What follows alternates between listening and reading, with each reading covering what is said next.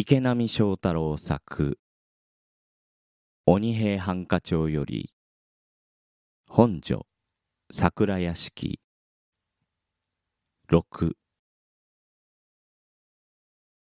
長谷川平蔵は役所内の牢屋に押し込めた奴どものうちお房一名のみをわざと残し後のものを自ら取り調べた。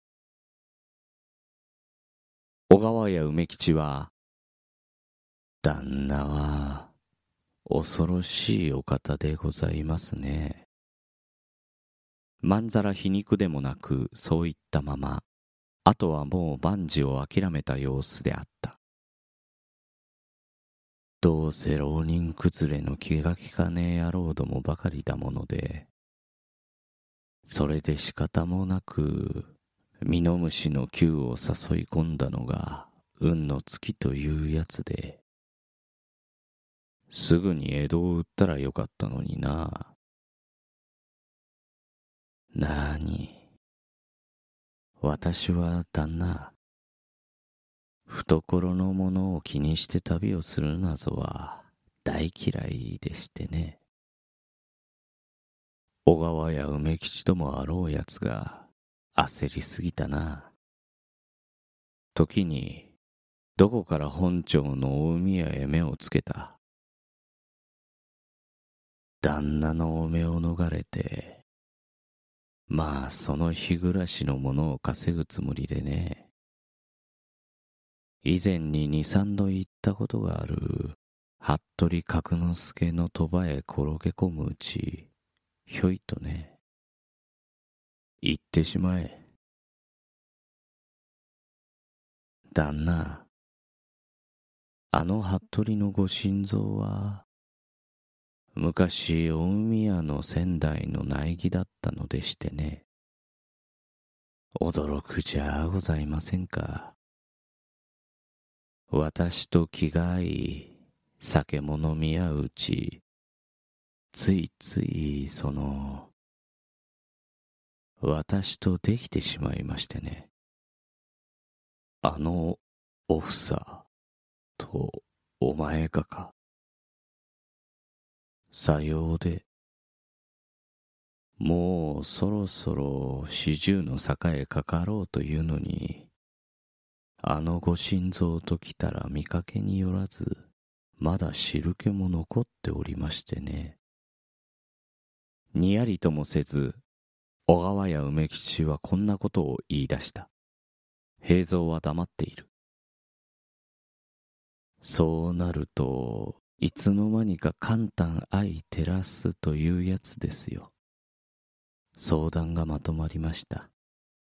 ご心臓がね、大宮へ押し込めと勧めたものですよ。気触りを極めた歯の浮くような梅吉の言葉なのだが、能面のように無表情なこの小男の口からこれが漏れると、一種異様な不気味さが漂うのである。こうしたやつこそ、どのような残忍な仕業も平気で行うものだ。喋り続ける小川や梅吉を凝視しながら、平蔵は梅吉の口述を書き取っている竹内孫四郎へ、抜かりなく記しておけよ。と言った。次に服部角之助。これはブクブクに太った中年男で、酒とば口に青黒くむくんだ顔つきには全く生殖がなく、ただもうひれ伏して、何とぞ、何とぞ一名のみはお助けくださるよ。と繰り返すのみであった。他の浪人崩れや服部家の中元、下女などの取り調べも済み、三日ほどを経たある日に、お房の取り調べが行われた。取り調べに当たった者は、与力の松村中之進である。この日の朝、平蔵の迎えを受けた剣友、岸井様之助が役宅へ現れた。すべてを聞いた様之助は他に手立てはなかったのかという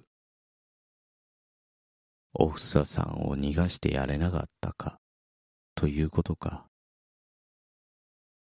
あの場合それはできなかったよ。哲さんは意外に冷たい男だ。何とでも言うさ。しかし驚いたよ。あのおふささんがな。俺は取り調べぬ。村松という与力に任せた。ちょっと様子を見るかね。嫌だ。俺は嫌だよ。だがいざとなると様之助は狭いしらすが見える千木場の横手の小部屋へ入ってきた。ここへ来いよ。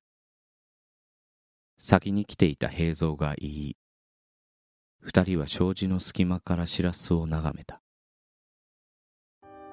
お房がしらすに引き出されている。2月初めのどこともなく青めいた日差しが満ち渡るしらすにお房は悪びれもせずに座っていた。娘の頃は色白のふくよかな顔形であったものが見違えるほど痩せており両目は鋭く光っていた。かつてはむっちりと膨らみを見せていた唇が嘘のように乾いて薄く引き結ばれている。あれがおふささんかと岸井様之助は顔面蒼白。わなわなと袴をつかんだ手が震え始めた。平蔵が調べた小川や梅吉の証言をもとにして村松与力はピシピシと調べを進めた。私は大宮に恨みがございます。それゆえに梅吉をそそのかせ大宮夫婦を殺害させるつもりでございました。盗み金よりもそのことの方が私には大事なことでございました。むしろハキハキとおふさは答える。大宮に何の恨みがあったのかいえ申せ。申してもせんないことながらでは申し上げます。おふさの申し立ては先に鉄砲町の御用聞きから平蔵が聞いた通りのものであった。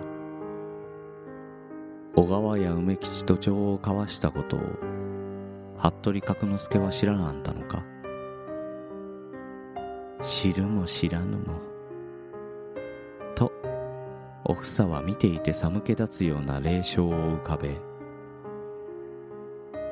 今の角之助は男ではございませぬ。女房のいらぬ人でございます。角之助がせめて当たり前の男でございましたなら言いさしてお房は何者か激しく胸へ突き上げてくるものに耐えていたようだったがやがてそれまでの冷然たる口調に戻り今の角之助が己の女房を抱ける手がございましたなら私もここまで落ち込みはせぬでしたろうに。お房がしらすに引き立てられる時に平蔵と様之助はたまりかねて千木場へ出て行った。しらすに立ったお房は千木場へ急に現れた二人の男に気づいてこれを見守ったが彼女の表情はみじんも動かない。全くおふさは平蔵も様之助も忘れきってしまっていたのだ。牢屋へ去るお房を見送りつつ平蔵が様之助へささやいた。女という生き物には昔もなくさらに行く末もなくただ一つ今の我が身あるのみ。ということを俺たちは忘れていたようだな。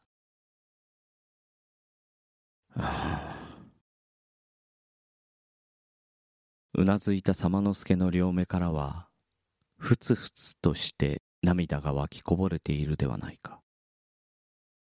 平蔵は愕然とした。これはお房の変貌を知った時の驚きよりももっと強烈でもっと深い感動を伴ったものであった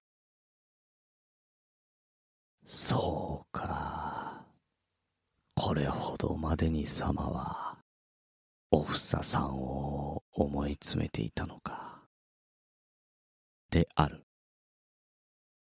24年前、桜屋敷の隠居から霊酒とそば切りを女中に運ばせ、高杉道場へ現れた時のおふさにとって、平蔵や様之助は他の門人たちと同様、さして関心がなかった存在であったのだろ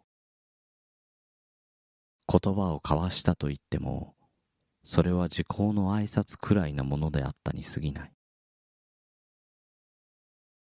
そのおふさに、様は、こうも思い詰めていたのか。なのである。先月、雪の茶店で様之助が、おかげで俺は、妻子もなく金もなく、一見に託すべき夢も消え果てた。とつぶやいたその言葉を、今さらに平蔵は思い浮かべたのである。正然と役宅を出て行く様之助に、また来てくれるだろうな。平蔵が念を入れると、おふささんを失った代わりに、おりゃあお前さんをまた得たものな。俺とて同様だぞ。うん。また来るよ。春が来た。小川や梅吉は貼り付けの刑に処せられ、服部角之助ほか浪人崩れ三名は打ち首となった。そしてお房は服部家の小物その他と共に遠投を申し付けられたのであるお房が島送りとなってから数日を経て長谷川平蔵は例のごとく編み笠に顔を隠し本所へ出向いた。神田川の船宿から小舟を雇い隅田川へ出ると本所の横川へ。平蔵が船頭に命じた。どんよりした花曇りの空に一羽の飛びが悠々として舞い飛んでいる。花見時で川向こうは人手も多かった。もう花が散ります。船頭が何気なく言った。隅田川から立川に入ると本所になる。立川は万事2年に掘り割りにされたもので幅20軒。これに橋を架けて一つ目橋二つ目橋三つ目橋。その三つ目橋が平蔵の宮廷があったところだ。三つ目橋をくぐり平蔵を乗せた小舟は新辻橋の手前から左の堀川へ曲がっていく。この川が横川である。横川を北へ入江町の川岸を左に眺めつつ船はゆっくりと進む。やがて右手に法恩寺の大屋根が見えそして船は出村町へ差し掛かった。平蔵は船を横川町沿いに寄せさせた。旦那桜屋敷の花は山桜だけあって散りが遅い。ご覧なさいまし。今が満開でございますぜ。ちょいと船を止めろ。へい。幅20軒の対岸に桜屋敷の木立が見える。昔と違い塀も大屋根もなるほど大臣旗本の屋敷に変わっていたが山桜の老樹のみは変わらない。こんもりと見事な薄くれない色の桜花が旧高杉道場との境のあたりの木立の向こうに眺められた。朗読の時間。池波正太郎作。鬼平犯科帳より。本所。桜屋敷。全6話。この番組では感想リクエストをお待ちしております。宛先はグリーンドット朗読 at gmail.com もしくは朗読の時間ツイッターアカウントへの DM まで。ナレーターはグリーンでした。